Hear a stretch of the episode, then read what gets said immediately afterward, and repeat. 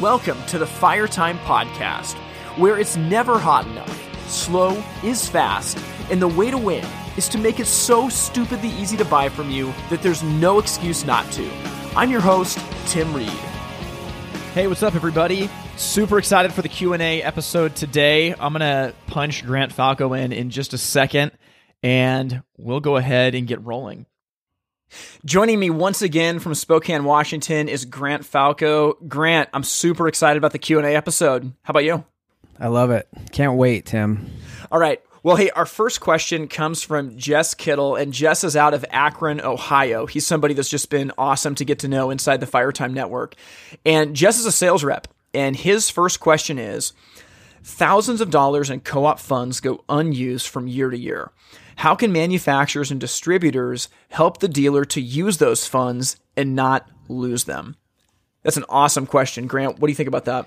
You know, I think co op is just one of those things that a lot of us retailers don't understand um, how to use don't aren't always able to stay on it to keep up with what the co-op is and before we know it it's gone and it's too bad because it is really the manufacturer trying to help each and every one of their dealers succeed um, but it ends up being difficult to manage and i would say that like jess is saying that tons of money is left on the table and i hate to say it but i'm one of those guys that uses a bunch of that money at the end of the year requesting more co-op because of so many people not using it but in in all reality, Tim, my forte is not marketing or co-op or anything like that. What do you have to say about it? You know, I've thought a lot about co-op because I think he's right. I mean, there's I think there's hundreds of thousands of dollars that don't get used every year for a lot of reasons. I think that as a sales rep, especially a distributor, this is is such a value piece to to as a rep be able to go into your dealer and say, "Hey, you've got this much money left," and then come with ideas of, yeah. hey, you know, you've got two months left. What do you want to use it on? Have yeah. you thought about advertising on Facebook? Have you thought about investing in new apparel for your team members? There, I think you can get really creative with co op. And for a lot of dealers that are nervous to experiment, I think that this is an awesome chance to do it. But I, I think, you know, I, I, know what it's like to be busy. I, the reason it doesn't get used is because a lot of dealers are in the whirlwind and they're just they're not focused on thinking long term. And so they just let it go to the wayside. I, I think that as a sales rep if you can go in knowing let's say you're a distributor and so you've got different companies that have different amounts of co-op available i would go in with a list of those companies and a plan of what to do. But i, I think as a as a retailer i mean i can't think of a time that a rep came in with the only purpose of the appointment being help me spend my co-op dollars. But to me that's really valuable yeah, and I think that, you know, being intentional about reminding them of the co-op amount, also giving them ideas is maybe difficult for a sales rep, but I think if if you think about it, there there are some dealers in every sales rep's territory that utilize co-op and utilize it in ways that they succeed at. And I think sales reps really would do a service, a huge service to the the retailers if they would just give examples. I think every retailer is looking for the quickest way to get there. And when we're talking about marketing money, it's either we're busy enough where we don't need to market because we got enough you know business or we don't have enough business slash enough money to afford the advertising. So we never end up using it. And i think it's because we don't understand how to. I think a sales rep could do a lot of work by being intentional about bringing the co-op dollar and saying you have this much free money it's a 50% match or you know whatever it is and then giving them some examples of how to use it i think would be invaluable. Every retailer struggles going to their advertising guy and not knowing what they're asking for. If we could give an example to that gentleman the advertising guy hey this is what someone else has done. Can i can i do this? Can you do this? And how much is going to cost? Because i have this co-op here I think it would actually expedite the process exponentially. Yeah, I totally agree. You know, I think about with co-op, the first thing I would think about if if someone doesn't know how to spend it is just apparel. I mean, I think as a sales rep, getting a, a team outfitted to to have nice logoed gear, not not you know cheesy clothing or anything, but but comfortable professional attire like what you guys have at Falco's. That's a great way to spend co-op funds, and and I think that a lot of that stuff gets missed where you get dealers that, that don't spend their money and their team members don't look that professional. I think that, that that's pretty low hanging fruit. Yeah, I mean, all a co-op with clothing entails is slapping the logo of the manufacturer on your sleeve, and then you can have a Falco shirt or whatever your retail company is called. And we have T-shirts. We order any amount of leftover inventory or leftover co-op right about right now. We've ordered, I think, about fifteen hundred dollars in T-shirts and sweatshirts with Yodel and ICC on them because those are the the leftover co-op that we haven't used uh, for this year. So I think that's an, an absolute great idea. And, you know, my employees love to get more clothes. And uh, even though they have Falcos on them, free shirts, free sweatshirts, free hats uh, are a big deal to employees. Yeah. And I, I, think that just the intentionality of a rep, whether you're a factory rep or a distributor rep, the intentionality of going in with a plan will earn you so much credibility with that dealer. Yeah. Okay, so let's jump into the next question. This comes from Casey Harvey out of Baltimore. Casey was a guest on this podcast a few episodes ago. He's got a great question here, and he says, What kind of market data slash metrics slash research do dealers want and need for manufacturers and distributors? Can I jump in and take this, Grant? Yeah, I think you should. Okay, so this is what I think. I think that that's an amazing question, and I think that there are a lot of manufacturers and distributors that have a, a, ton to offer. I think that the problem is that a lot of the time dealers don't know what they want. And very often when manufacturers and distributors give them information, they they don't tell them what to do with it. So so I've seen this a lot where a manufacturer or or a company will, will spend all this money doing they'll get this huge initiative, whether it's like research or market data, whatever it is. And it's it's incredible research and they spend a ton of money for it. And they give it to their dealers and their dealers go oh man that's really cool. And then they just keep going and doing what they're doing. I think that what has to happen is that dealers need a plan. And so if you're a distributor or a manufacturer that has has invested in some kind of market data you know lead research consumer trends behaviors anything like that it's got to be boiled into a plan for your dealers to where they can say I know exactly what I need to do to execute. You know, that is an amazing point, Tim. Um, this was a tough question for me to answer, and and truthfully, I don't know what I expect from manufacturers. And this isn't to say that manufacturers give us very little; they give us a ton. But when talking about how to better operate my business through analytics or data, you know, truly, it's a difficult question because it's just not offered a ton. But I think when it comes down to it, if they can give us a plan, something that they've put together based on that information, I mean, again, I say retailers are looking for it to be easy. We are so inundated with the employee issues, the customer issues, trying to get that next job, trying to stay afloat, dealing with COVID, that we need sales reps to make it easy for us.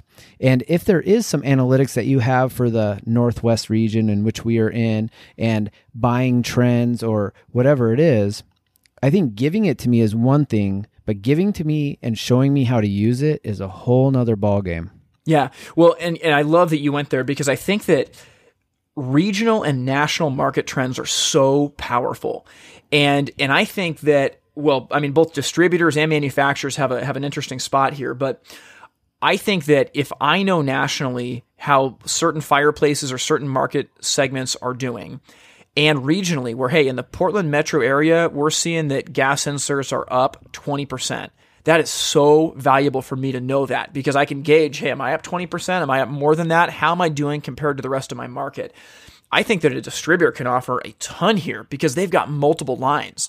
So they can say across the board, our, our, our wood stoves up, our gas inserts up in the Spokane area or in the Pacific Northwest. I think that this is data that's really powerful for even just accountability purposes, where I think that there's a lot of companies sometimes that think, oh, hey, we're doing just fine, but really they're not in line with what the rest of the market is doing. I think that distributors, manufacturers have a ton they can offer dealers with that.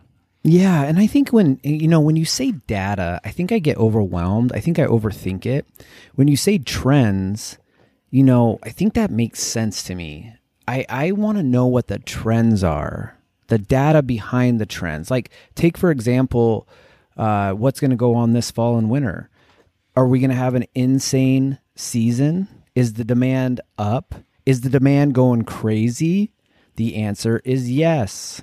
How many of your manufacturers, how many distributors are helping you with that information? To me, none. Zero. I am searching for information, asking a million questions, and I'm not offered up anything unless I ask. But they all have it. And when asked, they have boatloads of information to give away. But right now, we're gonna we're gonna have a, the demand of a season of a lifetime. I truly believe, and I believe there's going to be some industry store in industry shortages. And so, you know, I think there's a balancing act on scaring scaring the dealers, but giving them tangible information to make the best decisions now so that you as a distributor aren't left hanging later is a huge deal. And uh, I mean, that's an example that I think of in more of tr- a trend that's going on than data given to me. Yeah. Yeah, I'm with you. So, so I think that yeah, Casey, to your point, I know that you guys do a ton for your dealers. I would just be thinking about how do I put together put it together in a plan where hey, this is the information, and now you need to go do A, B, C, and then also push into your market knowledge that you really have a deep understanding that a lot of people don't freely share. You know, I think about like every month in the industry magazines. It just drives me crazy. You you you have these reports on like checking in with the industry, and they ask every single VP of sales or sales manager for every manufacturer. How are you doing this year? And it's always like, oh, we're having a strong year, or sales are pretty good this year. And and I'm like, I mean, sales are not pretty good for everybody all the time. They're, just not. But yeah. I think that to be able to honestly share with your customers, hey, this is where we're up, this is where we're down, is going to give them the ability to focus and to push into where the market's going. You're so right. I mean, honestly, Tim, me as a dealer, I think my sales reps get so annoyed because, and they probably call me less, which is maybe good, because every time I am on the phone with a sales rep, I'm saying, what is going on in your area? Where is that happening? Who is doing what. Okay, they're out 10 weeks. Do they have one installation crew, two installation crews, three installation crews? I am constantly searching for that information. So, Casey, I think your question is extremely relevant. Giving information quarterly, timely, and like Tim's saying, just simple sim- just simply what you know we don't know and sharing what you already know is a big deal whether you're up or down in gas appliances pellet appliances wood appliances outdoor i think is hugely beneficial and maybe even adding why why yeah. you think that's so good. Okay, let's go to the next one. So this question actually came up in our last Firetime Network happy hour call. And Grant, uh, this is so good. I'm going to kick it to you. Here's the question we all learn these great ideas on the podcast. First of all, thank you for that compliment. How do we actually make them happen? Oh, how long do we have? I mean, it's so difficult to answer that question on the surface. I would I would go back to kind of something that we preach, uh, a cadence of accountability in being able to grow um, and nurture you know your productivity. And so what i would say is start with a weekly meeting. It depends on how big you are the, the type of company but s- some type of cadence of a meeting with with an objective to grow what you're focused on. And this is what i'll say. You have to let fires burn. Yes. if you're just starting out there's too much to work on. It's too overwhelming. And one of the things that i excelled at is I just push things to the side. I'll never forget taking over the business and looking at our business and saying, okay, we sell hot tubs, we sell fireplaces, and we sell barbecues.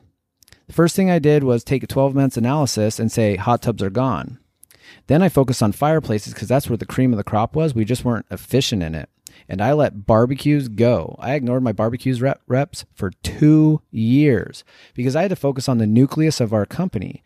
But I did that through a cadence of meetings, weekly meetings, so that we continued to build. We didn't lose our train of thought. We had a documented um, record of what we did each week, and we continued to push and work towards that. I think that if you if you expect to get better or expect to scale or grow your business without having some type of cadence of accountability, and I keep saying that, but weekly meetings or some type of way to nurture that growth, it's really difficult. And I have a bunch of people that I respect that have great companies that don't actually meet with their teams.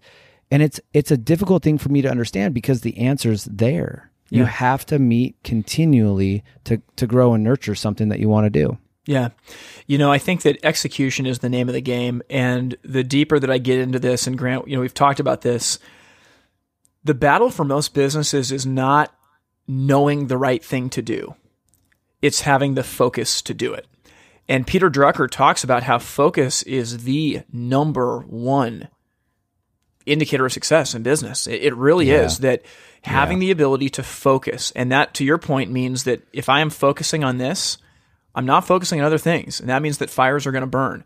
You know, Gary Keller talks about if, if you want to be an amazing CEO, get comfortable with fires burning. If you're Yeah. able to go to sleep every single night feeling like you've got everything taken care of, you're not doing a good job because it means that you're probably, you know, spread too thin. You're, you're probably not focusing on the big wild things that are going to grow your business. What I think about is this is, you know, it goes back to the, to the theme of the podcast, right? Like slow is fast Yep. that you get all this great information and it takes time and you and you oh. as the business owner have to decide okay? I've got five great things that i learned from grant last week. Which one am i going to start with? And i'm ignoring everything else until i've got this one in place. And i know for me sometimes like you got to get outside your business to be able to think about this like Oh, you're so right, Tim. Grant, I, I called you the other day because I was on a walk. So, like, I took four hours with nothing on my plate and I just went for a long walk. And I listened to a 45 minute podcast. I had a notepad and I just started journaling ideas for the future of Wi Fi. And, and, and it's easy to feel guilty doing that because you're not quote unquote working. But the truth is that if you're actually going to try and execute on an idea that you learned in this podcast or an article or a book, you got to step out for however long it takes two hours, a half day, a full day and you got to make a game plan of, okay, if I want to do this, how are we going to do it? What's the cadence of accountability? Who's in charge? How are we going to do this? And then you got to go in and you got to do it. I mean, I think that this is where success is really boring. I mean, success is like it's a it's a it's a slog that's like slow and it's painful. It's not glamorous. And Yeah. I've, I've heard people say that the reason that, that most folks aren't successful is because they can't handle the monotony of success. And I think that's the truth if you're going to execute on an idea. I couldn't agree more. I mean, Tim, it goes back to hard is easy and easy is hard. So when we have choices like starting a meeting or starting diving into one thing and doing it and letting fires burn is is hard. You feel like you're neglecting. You feel like you're uh, not being responsible. You feel like everybody around you, every business owner, has it figured out and is able to do that when none of us are. I think as a business owner or general manager, whatever your position is, I mean, if you are responsible for your company, you really have to make tough decisions. Some decisions that make you feel lazy because you're pushing them off to other people. Some some decisions that make you feel inept, like you're you're doing something wrong, like letting a fire burn. But when you like you said, focus is the most most the biggest deal. And I remember like a couple years ago, I'm like, what am I doing? I'm just riding along with this company, just you know, trying to figure everything out, but I have no time to solve problems. I have no time to help people. I have no time to do these things that I needed to do. And and once you start to make those hard decisions, Tim, those decisions we all know are true, like running a meeting. I'm talking to every business owner and GM right now. Run weekly meetings Yes. like do it and i don't care how bad they are. I mean i'll never li- i'll never forget listening to some podcasts and, and the most the best podcasts are when they re- they're real and they say no one has it figured out. We're always figuring out what we do. You have to have meetings and they aren't perfect at first as long as they, you have intention. But if you have a regular focus on one thing or two things you will get those things done. And what we all do as business people is we have a million great ideas. And like you said at the beginning, the question is how do we take these ideas and run with them? You focus on one, you knock it out, and then you focus on the next one. You knock it out and you focus on the next one.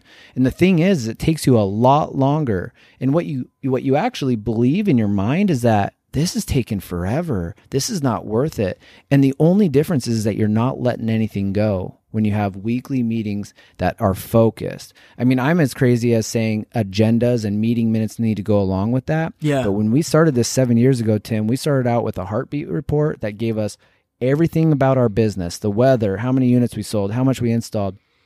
And then we went into a every Tuesday management meeting. At that time, we had less than 20 employees, and there was four people that would meet every week so that we can continue to build on what we had. And that was seven years ago. Now we have department meetings, store meetings, stand up meetings, like you've heard me talk about in the past.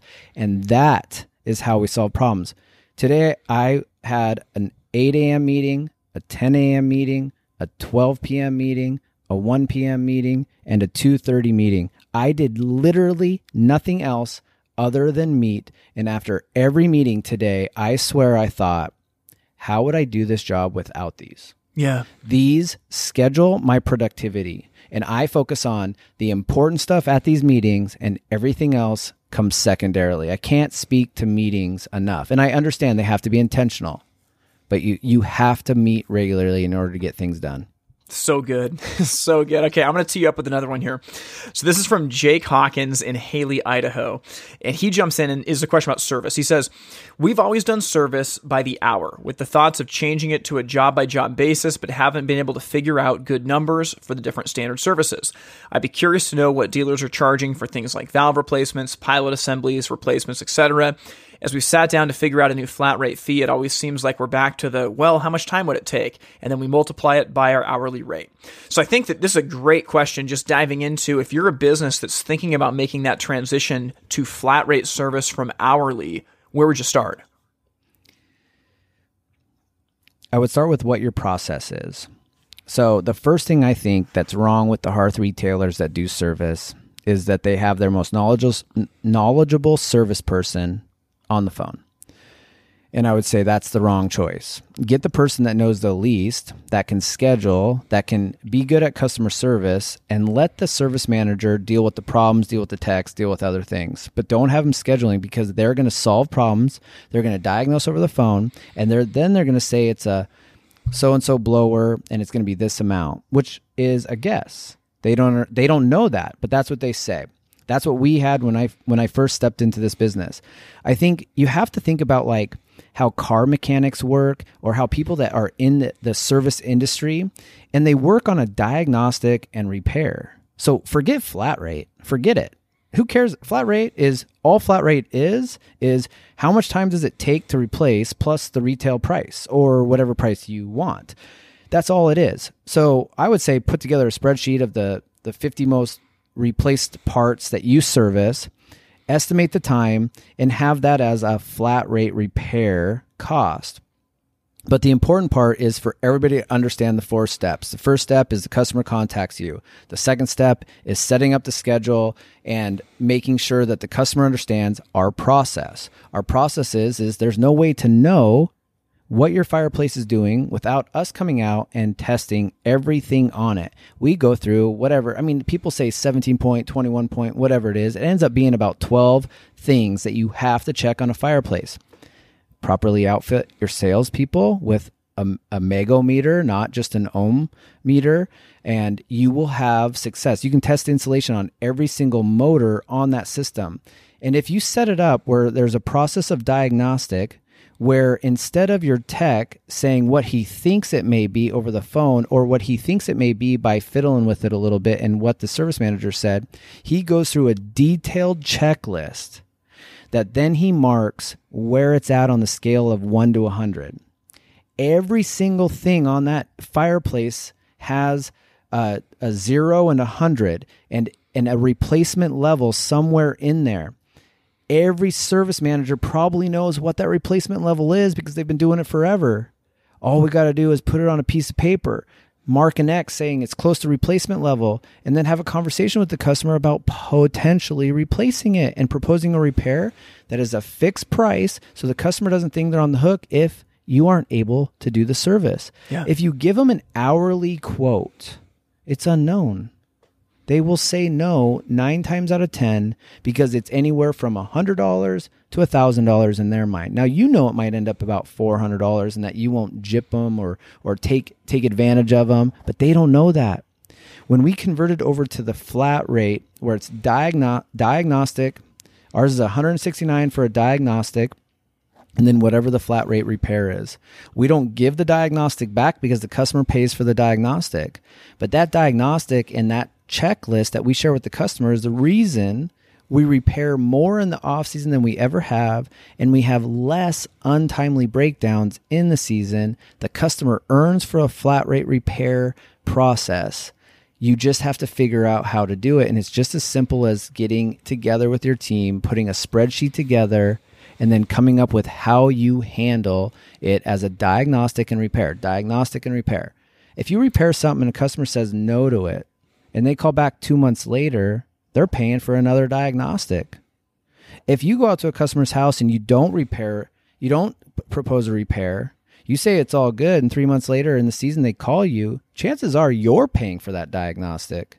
It doesn't matter Yeah. what you what you choose to repair. It doesn't matter fan, thermopile, thermocouple, whatever. They have no idea what it is. They just know they said no.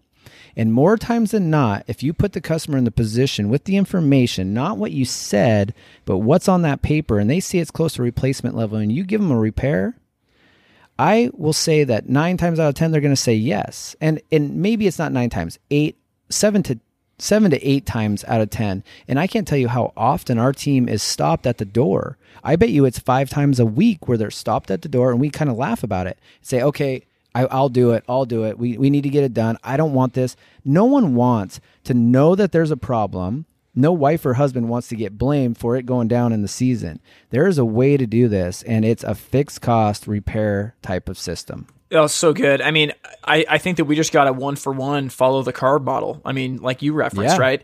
I mean, Yep. if if something in my car breaks and I call up the shop, I I pay a diagnostic fee. I they, they say, Yep. hey, this is what 150 bucks, 250 bucks, whatever it is to diagnose it. And whenever I go in, they always bring out the piece of paper and it's got the checklist on it with the green, yellow, red. And they say, hey, Tim, here's where your brakes are. You know, this is good brakes. These are bad exactly brakes. right. This is where you fall.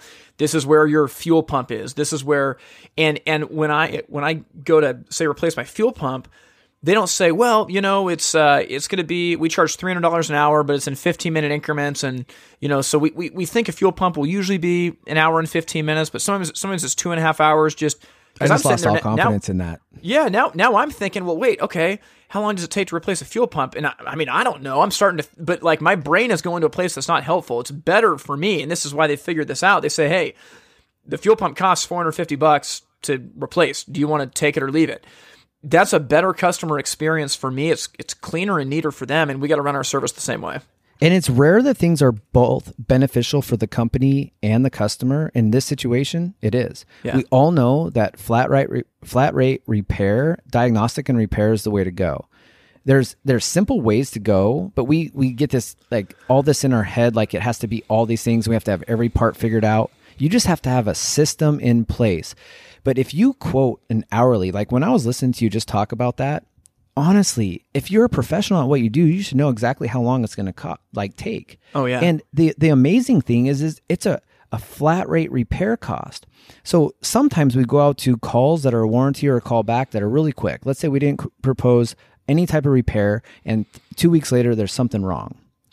We know that these fireplaces maybe haven't been touched for a few years and as soon as you touch them there's obvious uh, there's these problems that happen or come about.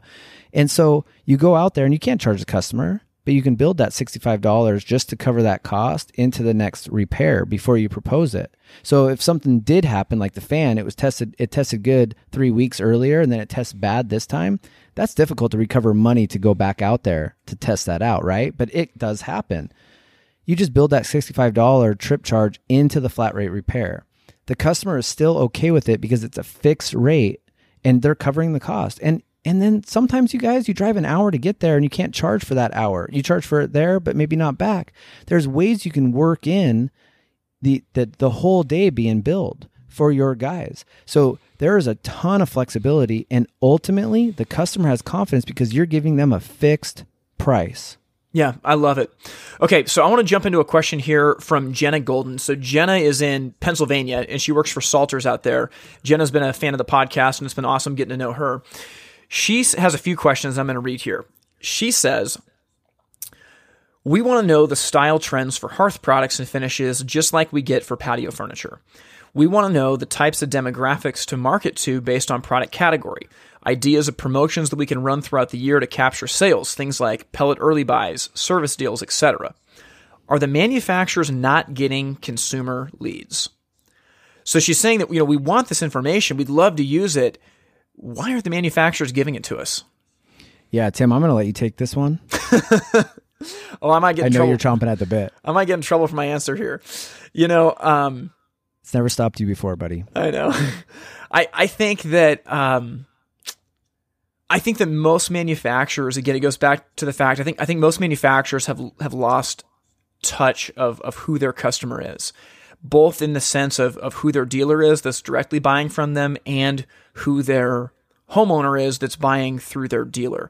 And I think that many manufacturers are operating just like retailers where they're flying by the seat of their pants. Now, that's not true of all of them. There's there's some terrific companies that, that are working much more systematically. But I think that sometimes manufacturers it's like oversight, you know, they wouldn't even think to say, "Oh, here's an idea for a quarterly sale that you could run." You know, here's an idea for something in the off season. Here's, you know, we've seen this market research come through and we think that stainless steel is going to be really big this year. I think that there's just not a lot of thought put into that. Who's who's the best at at getting consumer leads and why?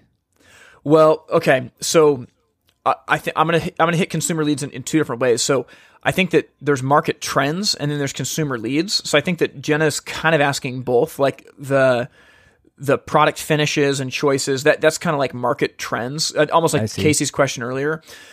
Consumer leads is a hot button issue for me, and I'm gonna I, I'm gonna answer your question, Grant, but I'm gonna do it in a roundabout way.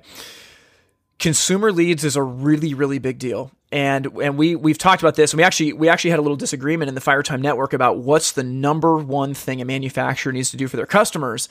And i said provide their dealers leads. You said make it easy which is you know taking the words out of my mouth but i, I think if i if i had to make a, a choice as a, as a manufacturer you know making a, a good product that that's the cost of doing business. So that doesn't count. It's just assume that you make a good product.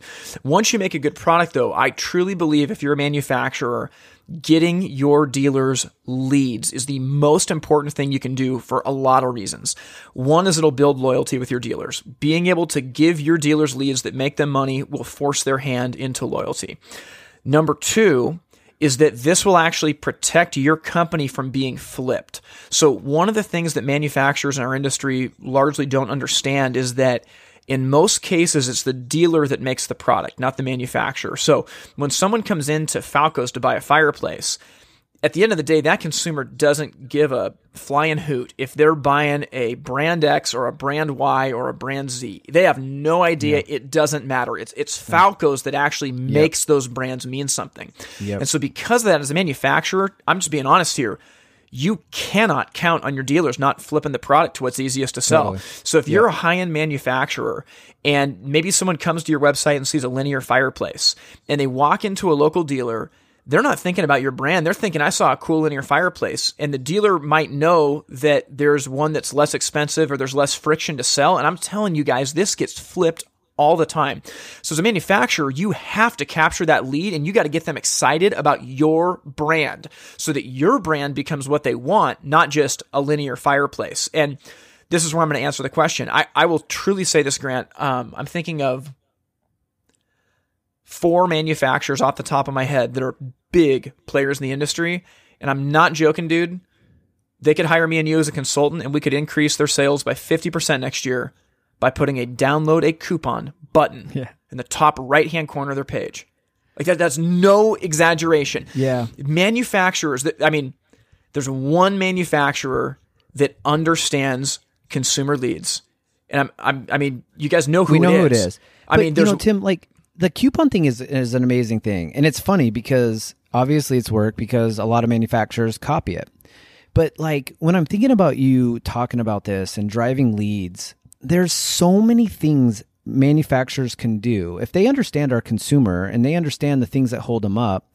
Couldn't they do pop-ups on their website that say Oh my the five gosh. things you need to know about buying a fireplace, the things no one tells you about buying a pellet stove. Click here, information here. Like there's there's nothing done to actually collect that lead other than coupons, and that's the the mystery to me. And I'm not saying that I have it figured out, but driving leads is so important, and there really is pretty easy ways to get it right. Oh my gosh. Yeah. I mean, like the coupon is low hanging fruit, right? I mean, put a Yeah. coupon on your website, capture a name and email address. Now, here's the thing though leads must go in real time to their dealers. And that's the reason I say that there's only one manufacturer that yep. understands this because yep with other manufacturers that mess around with leads and and there's manufacturers literally I fill the lead thing out like once a week for them and I just wait for someone to call me and it's always like a week and a half after I fill it out I get a random sales rep calling me being like hey uh, what what part of town are you in? Or I mean it, it, it's, it's terrible that right? That when you fill out the information on the lead that needs to go instantly to the best dealer in the area so that they can start moving on it. To, to try to filter it through your sales reps, you may as well not take that information. It just makes the customer upset. So, so leads is so important. And Jenna, to your point, I will say that, that most manufacturers aren't they don't they don't value leads. You know, if you think about this, when a consumer starts their journey, right? Like think about if I'm going to buy a car. I'm not going to Bob's Toyota or Bob's BMW of Portland website to start my search. Like I'm going to Toyota's website or Honda or BMW. I'm going to the manufacturer's website to research for my vehicle. By the time I make it to the local dealer's website, I've already done my research. Now, as a manufacturer, you've got to realize that you are getting exponentially more web traffic than your dealers, and you cannot rely on the dealer locator as enough. You can't do it. You got to capture that lead, send the customer two, three, four emails as a follow up campaign to get them excited about your brand. Give them something that separates you from the competition. I'm telling you, BTUs and whatever information's in your brochure does not separate you from the competition. If you can give them a coupon, send the customer a couple emails on their behalf, get that lead to the dealer, then you can start to make some noise. Tim, I couldn't agree more. Everything that you said there is so important, and you know, I, it's it's shocking to me how little it happens. Yeah, it is. I mean, and I don't want to beat a dead horse. We just talked about this in the marketing episode, but I mean, I'm I'm just telling you, if, like if you're a local dealer listening to this, put put a coupon generator on your website. Make a free PDF, just like Grant, you know, like you said, you know, three ways that a wood stove saves you money when you're off the grid, you know, four ways that a pellet stove keeps your family safer than ever, like whatever it's called.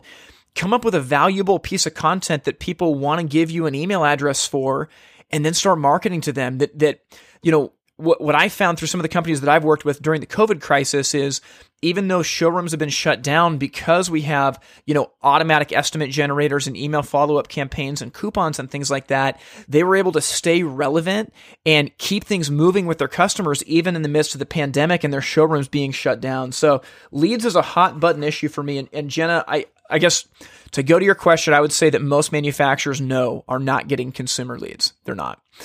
Okay, Grant, I want to go to a question here. Okay, there's two questions, and you only get to pick one because we're we're short on time, and I want to get to everything here. Okay, so I'm going to read you both of them, and you get to pick one.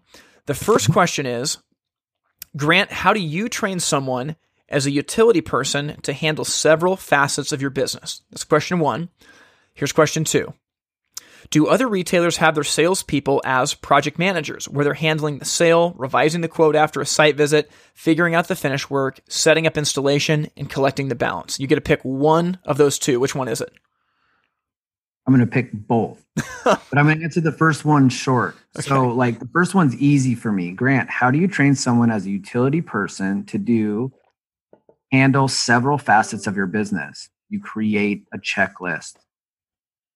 So, like I'm checklist crazy. Every department has some type of KPI or checklist. Now with ground, it's Monday, certain obligations, Tuesday, certain obligations, all the way to Saturday. And and I have it where I can hire a guy, I can show him around for five days a week through the his superior, and then all of a sudden he knows what to do and knows what's uh, expected. And the most amazing thing about it is you know what's getting done and what's not getting done. So calls in sick on a Tuesday, but he got a lot of stuff and even some stuff on Tuesday done. You know that on Wednesday he's got to get the Wednesday stuff and some of the Tuesday stuff done, or through the week he's got to get that figured out. And every week, like we've gotten to the point where we record it as a percentage. So we I know that like this week, I think our grounds team was at about 94% on completed checklists. So getting a checklist, taking out what is in your brain with what needs to happen clean the bathrooms on this day empty garbages twice a week you know dumpsters been taken out this time you know, recycle run, etc. It all has to be put on. Once you have the list, it's not going to be perfect at first. It doesn't have to be perfect when you start it. You just build on it. And it's pretty invaluable once you have a regular routine for utility person. But also with that, you have to have projects. So we all have projects. I have a Louis Falco, my father, who has always given us more projects to work on because we're never busy enough. But we have to manage those projects. So we have one through however many projects, and we're constantly adjusting and making sure that we understand what are the most important. And from one week to the other, they change. But a checklist is how you train a utility person. Sorry, it so took good. me a little longer. Now, now on, on. okay, I'm going to stop you. I know, I know that I said we got to go quick. So let's say that this utility person is also going to be learning to be an install helper and maybe do some yeah. service work. Is that just part of the checklist? So no, there's no training involved. So the utility person is a backup installer. So whenever an assistant installer is is absent, which now more than ever it seems to happen, unexpected absences on assistant installers or whatever, we have someone who's on the grounds in the utility position to go fill that position and he is designated as the backup assistant installer. What's amazing about that is our lead installers technically just need someone to hand them tools to yeah. clean up, to do certain things. And yes, as they grow their assistant, they'll be able to do much more. But it's an ability for the installers to see if they're going to be good out there and us to see how they handle going back and forth. And then when they come back, it tells you a ton. Do they get back to their job? Do they take their job seriously? But ultimately, they're a backup assistant and they train on the job. And it doesn't always work out, but every installer that I have currently working, four crews, eight people, they have all came in the utility position. Get every out of here.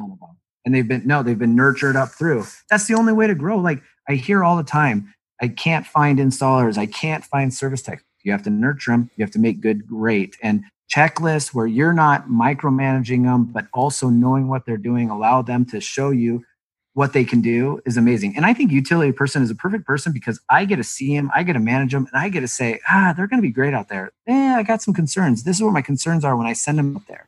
It's a pretty amazing position, and we we actually every fall now have two utility people, one that is checklist centric and one that's project orientated, and they're both able to go out on assistant installs, and hopefully they'll be installers in the future. Wow, that's awesome. Yeah.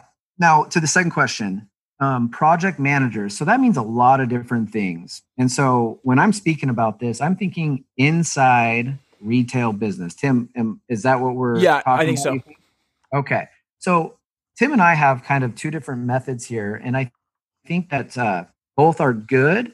Um, and I think it just depends on how you have it set up and the expectations that that you have for your sales staff, your project manager, and the customer for me, managing expectations is the biggest thing. If you've taken my delivering the perfect installation, you know that we have seven steps to the perfect installation.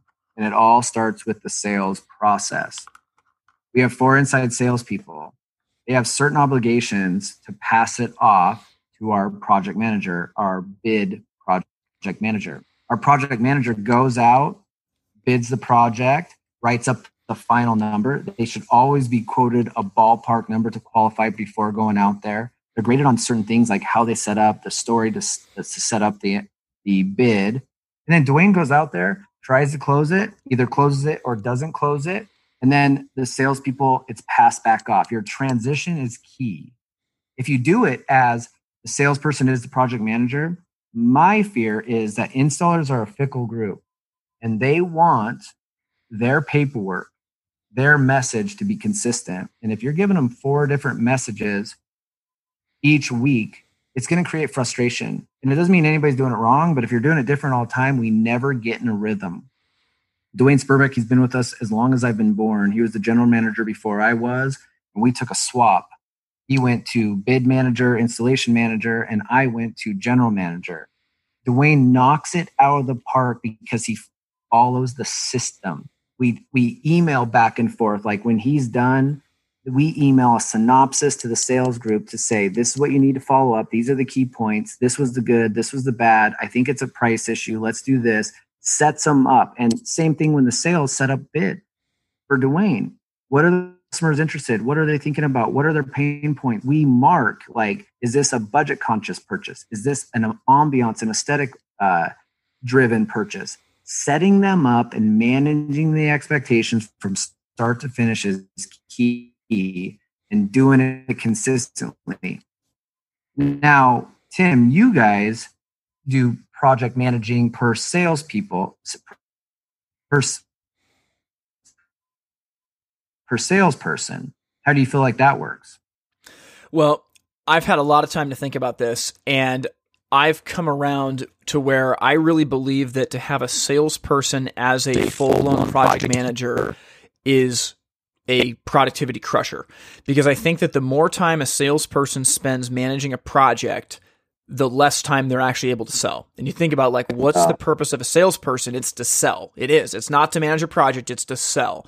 That doesn't mean that they can't take responsibility. It doesn't mean that there's there's things in their job that don't just involve selling. But if you give your salespeople the duty and the follow up of managing projects, it, it will crush them, and and and and you won't get any productivity out of them as a salesperson. That said, I think that there are things that they need to be responsible for. And Grant, your system's really good at this. I'm going down the list here. So it says, do other retailers have their salespeople as project managers where they A are handling the sale, revising the quote after a site visit, figuring out finish work, setting up installation, and collecting the balance. You know, handling the sale, absolutely. That's on your salesperson. Revising the quote after a site visit, that's a salesperson function as well. Now, I'm going to go on a caveat and say that when someone goes out for a site visit, they must present the customer a final number for the product that they're going out there to bid and ask if they want to get on the schedule. So that that doesn't have to be a salesperson, that's very often an estimator, but that estimator is going out to the project to look at something. So if they're going out to look at, you know, whatever brand wood stove or, or gas fireplace, they need to write up an estimate for that project before they leave and ask if they want to get on the schedule. If the customer says, you know, hey, we're still thinking about it, then it goes back to the salesperson because you're following up on it just like you would a normal sale. And maybe the customer decides they want to change their fuel type or get a different model. That's the salesperson that does those sales related tasks.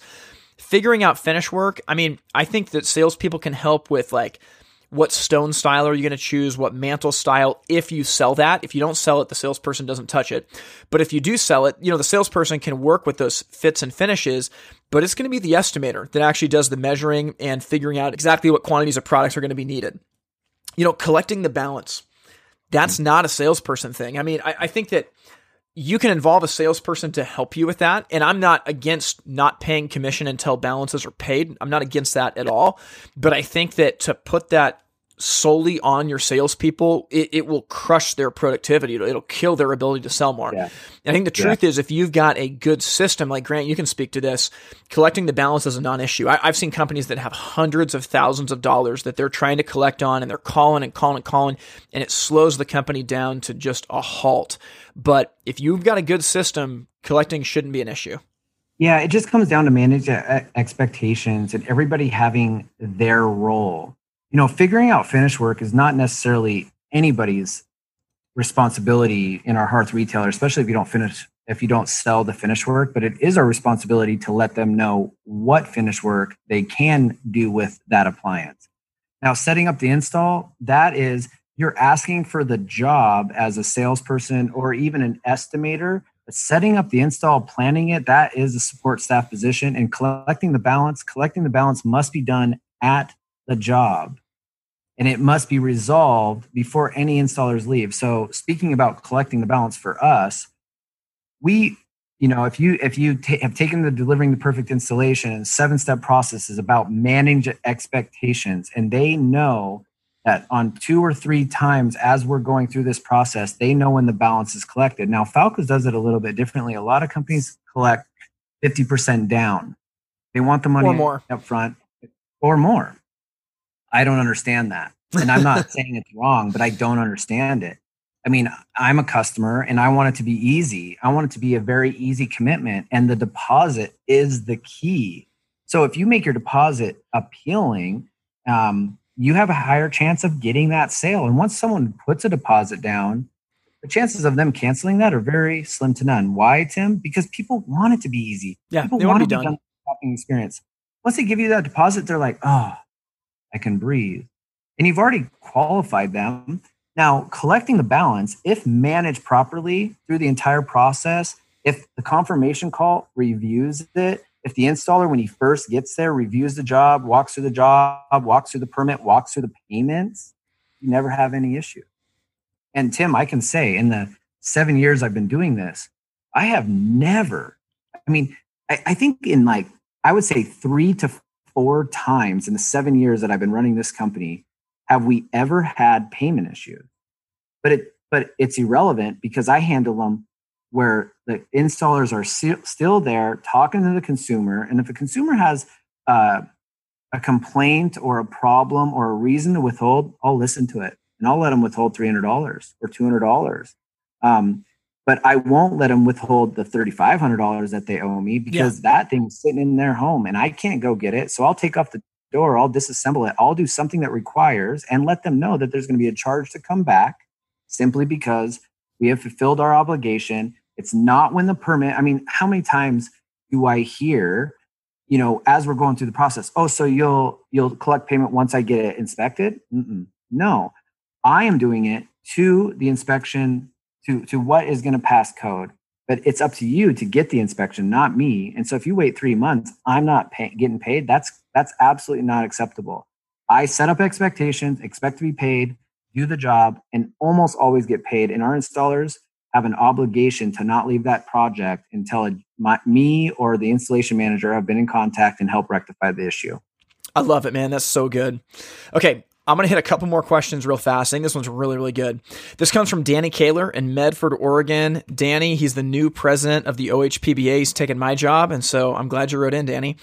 Okay. Job, Danny. He says, since there are no big name hearth companies that the general public could name, and the fact that most of our products are only purchased every 20 to 25 years, how do we change from a specs driven industry to a lifestyle industry? Tim, you've given us great insight to this, and I can't help but wonder how retailers, manufacturers, and distributors can work together to get the message out. Hey, Tim, can I answer this before you do? Yeah. Just from my perspective? Yeah. Okay. So I think as a GM or as someone that is taking responsibility for the company, that everything on your product has to have a story. There has to be a reason you sell it. So we worry about specs, BTUs, and this, and that's not what consumers want. Consumers want safe. Consumers want comfort. Consumers want ease. And we have to figure out how these specs, features benefit the consumer. It's not up to the manufacturers, it is as much up to us Every unit can be sold how you want it to. I can't tell you how many times we sell product that other people sell that they come back to us saying, why doesn't anybody else do that? You know, we sell simple appliances, but we talk about heat exchanger, ceramic glass, the safety pilot, little things that everybody else kind of grazes over when it's a benefit to the consumer. I think that it's super important when you buy a product to know why you're buying it. Why does it fit with what you do and how you sell to the customer? Everything we sell in our showroom is set up on a good, better, best and is has a story behind it. Whether it's standing pilot, simple, reliable, easy to service, um, works when power goes out, those things, or it's electric pilot on demand, which is called IPI or electronic ignition, but we call it pilot on demand how it modulates the flames, keeps it at one degree of the temperature. How you sell it is the biggest deal. And everything in our showroom is goes from good, better, best, and all has to do with comfort. You don't have to do that same thing. You have to have your own story with the product. Now, Danny's question is how the manufacturer, but I want to say that it's it's true. Like manufacturer is going to help and can help and will eventually help, and some do. But truly, it's up to you to to figure out the story in which you want to help that customer understand. We have two types of customers that buy gas inserts. One that are a little bit older, want it simple, want it easy, never want it to go out, and that's a standing pilot hot unit. Then we have a, a, younger age that wants all the bells and whistles, wants comfort, wants to be able to control everything from the remote. And so we sell both and we sell them with just as much veracity as we can until we understand what the customer is looking for. So I would say it's in the dealer's hand, but I know you have a better answer than that, Tim. Oh, no, that's great. It's a great spot to team me up. So, from a manufacturer's perspective, this is where I would start. So, I think that we as an industry have relied on volume new construction work to grow our products. And I think that that's totally fine, but it's something that we just have to realize that there's a whole nother part of the market that we've left untapped. And that is existing customers who have bought our products. So when we want our products to be more lifestyle, I think that who we need to go after is existing customers. You know, when when you think about the fact that our products are purchased every 25 years like Danny's saying and no one can name a single manufacturer it's super super important that we are effective with our marketing. And so why are we marketing to the general public when most of them are never going to buy our products and they're not interested in our brands? Instead what we should be doing is we should be investing heavily into remarketing to past customers who love our products. So every manufacturer has got a list of retail customers, right? So if you're if you're a manufacturer, throw out your track home new construction customers and take your pure retail customers. Those are customers that spent their hard-earned dollars on your mid to high-end products and they're in their personal houses. I would invest heavily into email marketing campaigns, into direct mail initiatives, and turn them into an army of ambassadors, right? So if I'm going to roll the dice and, and blow my whole marketing budget on you know, just hitting the general public, hoping that people buy fireplaces, I don't think that's going to work very well. Most of the people probably aren't, no matter how good your marketing is. Instead, if we go back through our customer list, we can probably find what 50,000, 100,000, a half million if you're you're a bigger company people over the last five, ten years that have bought your products. Why not turn them into brand ambassadors? Because chances are that they already love having a fireplace in their house. You know, I think a company that's done this really well is like Big Green Egg or Traeger or Kamado Joe, like for barbecues, right? I mean, Grant, like you sold me a Traeger, what, a month and a half ago? Dude, and I am telling everybody about my Traeger because I love it. It makes my life better. It's easy, all these things. You know, I've had a Big Green Egg before. It's the same thing there. I think that we have to realize that we got to create this army that that relying on new construction track home growth well of course yeah that's a spreadsheet sale for the top 25 builders. Like good luck if you're going to win it. I hope you do. I'm not against that. But what i am saying is that we have an army of people that will champion our products that i think we've largely ignored. So i think that what we can do as an industry is i think that a manufacturer can step up to the plate and draw up a, a, blueprint. And I don't think this is infringing any antitrust laws or anything like that, but a manufacturer could drop a blueprint and say, look, you know, we're going to recommend targeting our last 10 years worth of retail customers. We're going to create an email marketing campaign that is 15 emails deep, just talking about how awesome fireplaces are and what they can do for their friends and family. And we're going to invest $25,000 into direct mail pieces with coupon offerings or, or different things like that. And that can be a blueprint that's given to every manufacturer and, and just say, hey, who, who else is going to step up to the challenge? I think that something like that is the way that you turn the tide here. Tim, you talk about direct mail a lot. I do. But it seems so simple and so easy. And if you're saying it's beneficial and productive, then why aren't manufacturers doing it? Is it just that it's it seems too simple and obviously it, it couldn't work or, or what? I don't think that they they know who their customer is. I mean, I, yeah. I think that this goes back to in our in our conversation from last week. We said that there's there's people that are paid to quote do marketing, and I don't like that. I don't want to do marketing. I want to I want to help you get an ROI. And and yeah. and I think that when you're paid to do marketing, you start thinking about like, well, what's really creative? Like, what's a great slogan for yeah. our company? Like, what could we? What's a good color for our logo? I'm like, dude, I don't care about like like when we're a two billion dollar company, a household name, and everybody knows who we are, then we can start talking about that. But until we're exactly. at that point, we gotta we gotta start solving people's problems. And and it, if I've got a marketing budget, I mean, if you're a manufacturer, I don't know what your marketing budget is. Maybe it's a million bucks a year, or or you know, give or take if I've got if I've got a, a chunk of money and I've got the choice of all the things out there, you know, doing national advertising campaigns or or uh, dealer co-op or all these things. I mean, there's all all kinds of things that you can spend your money on. If you've got a list of people that have already purchased your products and chances are that they love them, I think that is a huge opportunity for repeat business and referral business that no one is tapping into. And honestly, dude, that's where I'm going. Yeah, Tim, you're so right. I mean, the chances are they've moved, they've moved on, they've done something different. And even if you're marketing to them and they have the appliance that the dealer sold to them just five years ago, having it be top of mind and there for referral basis and all that stuff is such an advantage. uh, and I think like I think a lot of manufacturers are probably looking at themselves right now and saying, "Whoa, we have all this consumer information that we can utilize and we never use it." I mean, that's what you're saying, right? Utilize the stuff that you have. Uh, yeah, target it, customers that you have have that already trust you, that already believe in your products, and and uh, and send them to your dealers. Oh my, oh my gosh, God. yeah. I mean, if anyone wants to to get a book on this, go read The Thank You Economy by Gary Vaynerchuk. It's it's oh, yeah. unbelievable. But like the whole premise of the book is like do things for your past customers and let them grow your business. I mean, and and I mean, think about like I'm just going to go back to this Traeger example because that's on my mind. But like, so yeah. so the Traeger that you sold me is like a, is a pretty high end grill. So what if what if Traeger decides that they want to grow their market share, and so like, why do people buy high end grills to show off food for their friends? right? So so what would happen if Traeger goes through their list of, you know, their their top end grills, they target them and, and let's just say like one out of 50, they just randomly decide to send a $100 gift card for a local meat market. Like, what if I just got a hundred bucks in the mail from Traeger just saying, Hey, Tim, we hope you love your grill. Here's a gift card for your local meat market and invite some friends over and enjoy your grill. I mean, like, dude, you think I'm going to do that? And like, you think that that's not built in marketing? Like, it's a no brainer. And and you could say, well, you can't afford to spend a hundred bucks a customer. I get it. You can't afford to spend a hundred bucks a customer, but there's certain customers that you can.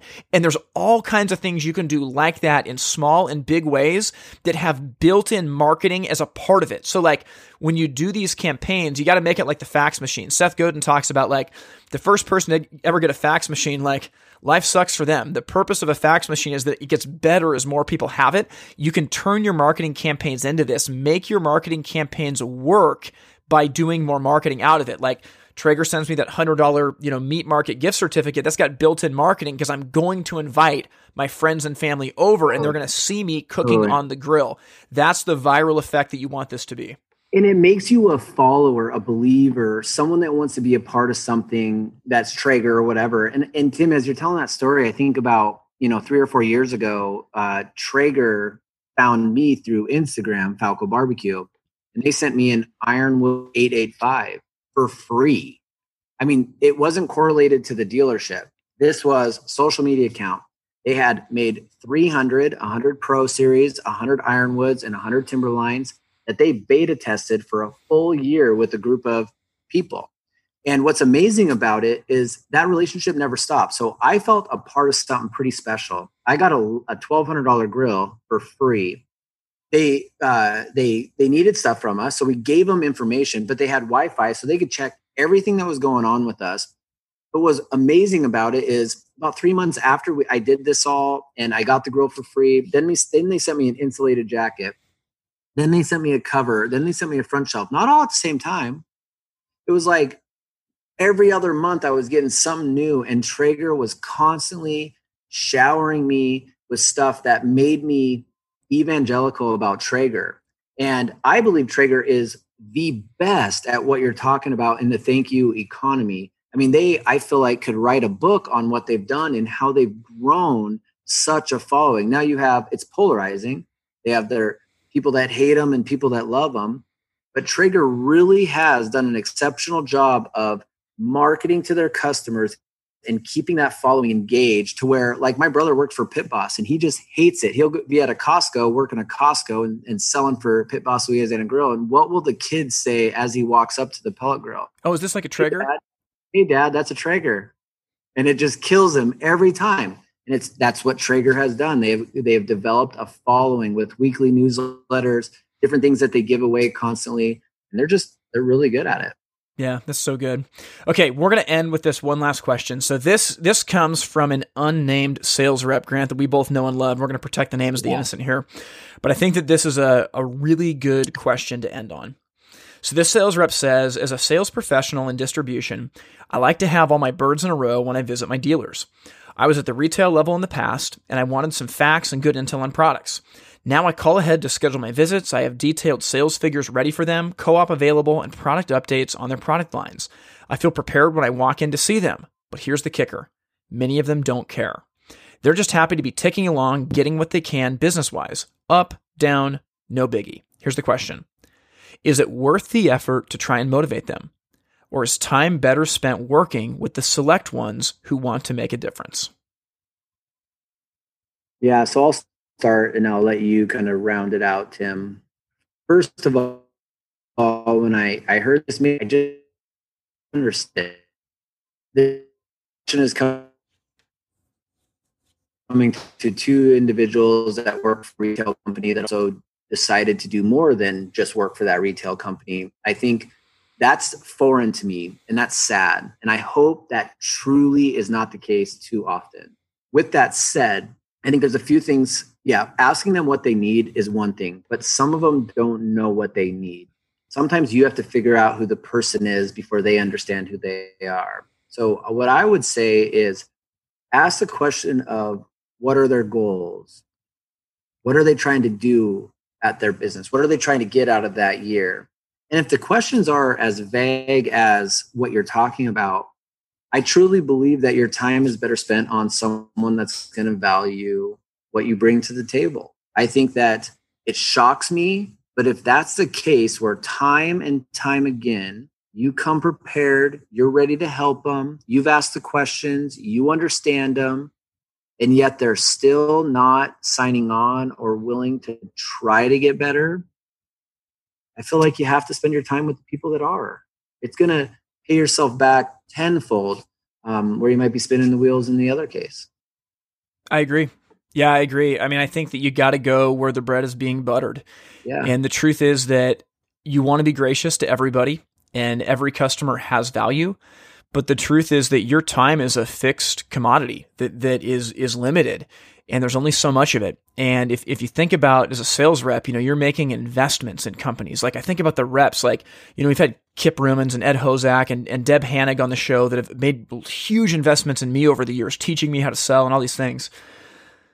I, I think that if, if you've got, you know, good soil to plant seeds in, spend your time there. And if that soil is, you know, rocky and, and dried up, like don't I, I wouldn't mess with it. I mean, I, I think that I would even be honest with your dealers too about, hey, I'd spend more time with you, but I got to have XYZ in, in return. I think that that's just a fair relationship. And I think that if dealers, if you're coming in that prepared and, and dealers don't care, I would imagine that doubling down on the time spent with your better dealers is going to grow them exponentially more than, you know, the little bit that you'll get with these with these dealers that are, you know, that are donkeys. Dave Ramsey talks about the difference between donkeys and thoroughbreds. And the truth is like, you know, it, it's going to be really tough if a dealer's been a donkey for 25 years. It's hard to make them a thoroughbred. It's, it's hard to make them want it. And I think that the the truth is, I mean, from all the stuff we've talked about in this podcast, I'd say that most hearth businesses have immense capacity to grow. There's not many companies that have faced a constraint where they're truly at the top of their market capability and efficiency. You know, Falco's might be getting close, but I don't think that there's I don't think that there's many there's many companies that are that are even asking that question. So so with that being said, I think that I'm just going to throw out some numbers. I mean, I, I think that if you've got a dealer that's a 1.5 million dollar dealer, but they're hungry, you could take you could help take them to a four million dollar company over two to three years as opposed to maybe you've got a $2 million dealer, but they're just kicking tires, they're just riding it out. I would spend your time with a smaller dealer that's hungry and and you know just be honest with with your bigger dealer like hey I'm I'm happy to come by and this is the time that you'll get from me but in, unless I can see you buy into what we're talking about there's only so much time I can spend. Yeah, and sometimes playing that card or saying no or not being as available creates a demand for you well, too. So I totally it's I, like I totally, it's like buying a car. You know, I mean, if if you ask for a discount and the car guy goes, "Oh, yeah, I, I think I can give you five hundred bucks off," then what do you, you, ask for another one? Like like it's yeah. not until you it's not until you get a no that you actually know that you're you're getting you know the right kind of deal. I mean I mean saying yeah. no gives you credibility and professionalism. Yeah, you know, as you were telling that story, Tim, I, I think of a, a, specific rep that I am going to name because I think that um, you named a few that have given you a lot, and uh, Art Ratcliffe has has given me yeah so much, and he doesn't even realize. I talked to him like, "You taught me that." You taught me that. He's like, "I did, I did." So you know, Art sold me a bunch of product, and I buy a bunch of product from a, man, a distributor that he worked for prior and one of the things is, you know, as a salesperson, I think you've said this many times. As a salesperson, if you can articulate the customer's problem before they realize they have it, you will win them over every time. Art is amazing at that. Currently, he's trying to sell me a product. And what is he doing? He's not forcing that product down my throat. He's not telling me that the product's the best ever and it's got the best look and this and that. He's figuring out what I have. He's asking me questions every time he sees me. He just does a few here and there, a few here and there. And then he puts together what my problem is and how his product solves that problem. He's done it to me for years and it works, even when I know it's coming now. And as a sales rep, if you're having a tough time figuring out how to get in the door at someone or how to keep it going with someone and they're not giving you time, try to figure out the problems that they're dealing with and try to solve them for them or see how your product solves them because I think that can go a long way. Again, I will say that spend the time with the dealers that are going to give you credibility or that are going to understand that you're bringing stuff to the table but at the same time i want i want that sales i want you to try everything to get this retailer to understand how special you are and how special your brands are. And uh, sometimes articulating that problem or understanding that dealer and how your products solve their problem is a huge deal. Grant you you made me think about one thing and, and we'll close with this I think that as I as I mentioned those reps, I know as you've talked to Art, I think that the best reps in the industry know that the power is with the salespeople, not the owner or the manager. It truly is.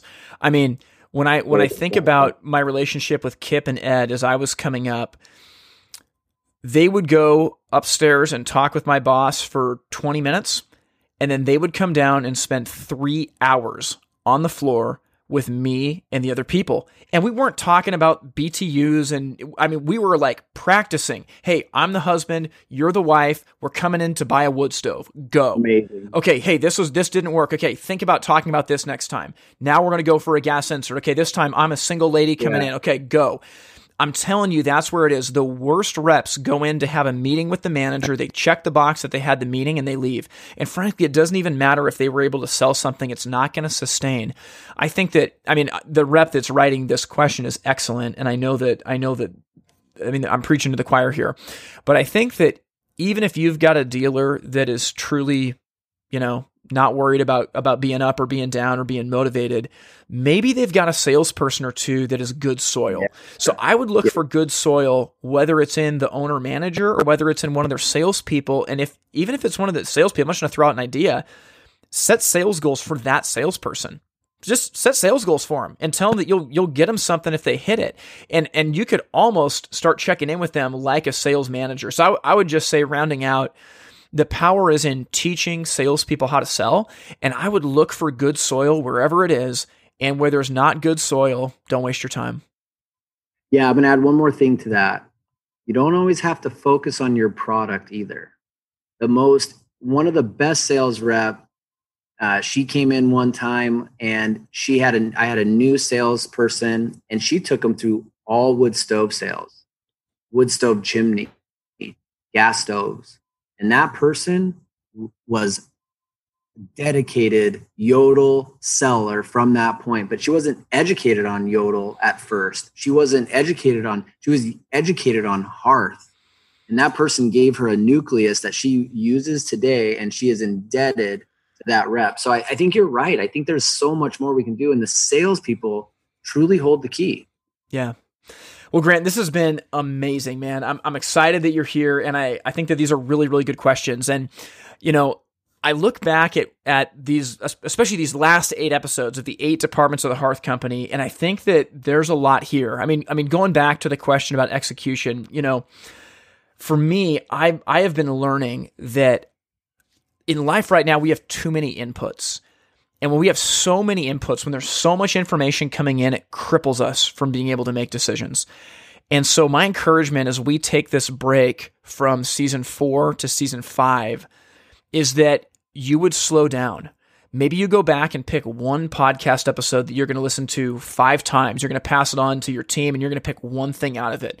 Maybe you're not going to listen to any podcast during that time. You're going to read a book. But I would say, try to find a way to limit your inputs and focus on the things that matter. There's always more ideas than you have capacity for. There's always more good things that you should be doing. Winning in business is about doing the few things correctly, not everything that makes you sleep good at night. Yeah. Yeah, Tim, you, you're you're so right. I mean, and I just want to take this opportunity to thank you and uh, all the the Fire Time networkers out there and anybody that listens to this podcast because this is uncomfortable for me. This is something that I didn't really see myself doing a year or two ago, and with your encouragement, have have signed on. And I still get uncomfortable, and I still don't always say the right thing, but I absolutely love what this season brought to the table. And I, when I listen back to them, I can't stand to listen to myself, but I can't help but but think that some people are seeing these as impactful. And I just appreciate you letting me be a part of it. Yeah, man, it's my pleasure. Well, hey, next season's coming soon. We're going to have you back on to talk about scoreboards. My pleasure, man. All right, see ya. Thank you for listening to the Fire Time podcast. To learn more, visit the website itsfiretime.com. Music from this episode was written and recorded by In Bloom out of Portland, Oregon. We thank you for listening to the Fire Time podcast, where it's never hot enough, slow is fast, and the way to win is to make it so stupidly easy to buy from you that there's no excuse not to. We'll see you next time.